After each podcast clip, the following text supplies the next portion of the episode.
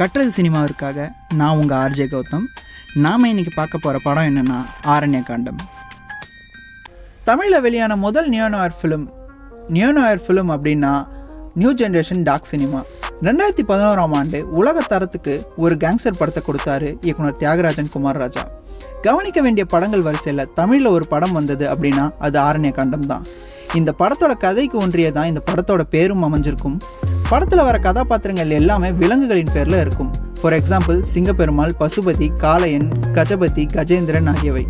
இதில் எல்லா விலங்குகளுக்கும் ஒரு பிரச்சனை இருக்கும். அந்த பிரச்சனை சிங்கத்தாலே வரும். அதாவது சிங்கப்பெருமாள் மூலமாக வரும். சிங்கத்துக்கிட்ட இருந்து மற்ற விலங்குகள் எப்படி தப்பிக்குது என்கிற கதைக்களம் தான் ஆரண்ய காண்டம் இது போல் நிறைய நிறைய டீட்டெயிலிங் வச்சு படமே ரொம்ப சுவாரஸ்யமாகவும் யோசிக்கும்படியாகவும் இருக்கும். இந்த படம் சென்சார் போர்டுக்கு அனுப்புனப்போ ஐம்பத்தி ரெண்டு இடங்களில் காட்சிகளையும் வசனத்தையும் நீக்க சொல்லி சென்சார் போர்டு சொல்லிடுச்சு.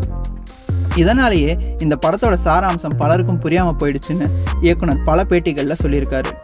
படத்தில் இன்னொரு முக்கியமான விஷயம் கவனிக்கக்கூடிய விஷயம் அப்படின்னு சொல்லி சொன்னால் அது யுவன் சங்கர் ராஜாவோட இசை தான் வித்தியாசமான பின்னணி இசையை கொடுத்துருப்பாரு.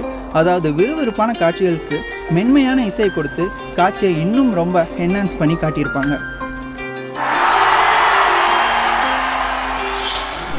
ஆரண்ய காண்டம் தியாகராஜன் குமார ராஜாக்கு பல ரசிகர்களை உருவாக்கி கொடுத்த படம். இன்னும் சொல்லப்போனால் பல விருதுகளையும் பாராட்டுகளையும் பெற்று தந்த ஒரு படம்.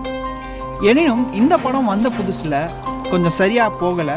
அதோட தோல்வியின் காரணமாக தான் தியாகராஜன் குமார ராஜாக்கு அடுத்த படம் எடுக்க எட்டு வருஷமாச்சு. அப்படி வந்த படம் தான் சூப்பர் டீலக்ஸ். இந்த இரண்டு படங்களும் வெவ்வேறு விதமான குவாலிட்டியோடு வெளியே வந்து ரசிகர்களை ரொம்பவே வியக்க வச்சிருக்கு. நிச்சயமாக தமிழ் சினிமாவில் ஆரண்ய காண்டம் எத்தனை வருஷமானாலும் ஃபேன்ஸ் மத்தியில் ரொம்பவே ஃப்ரெஷ்ஷாகவே இருக்கும்.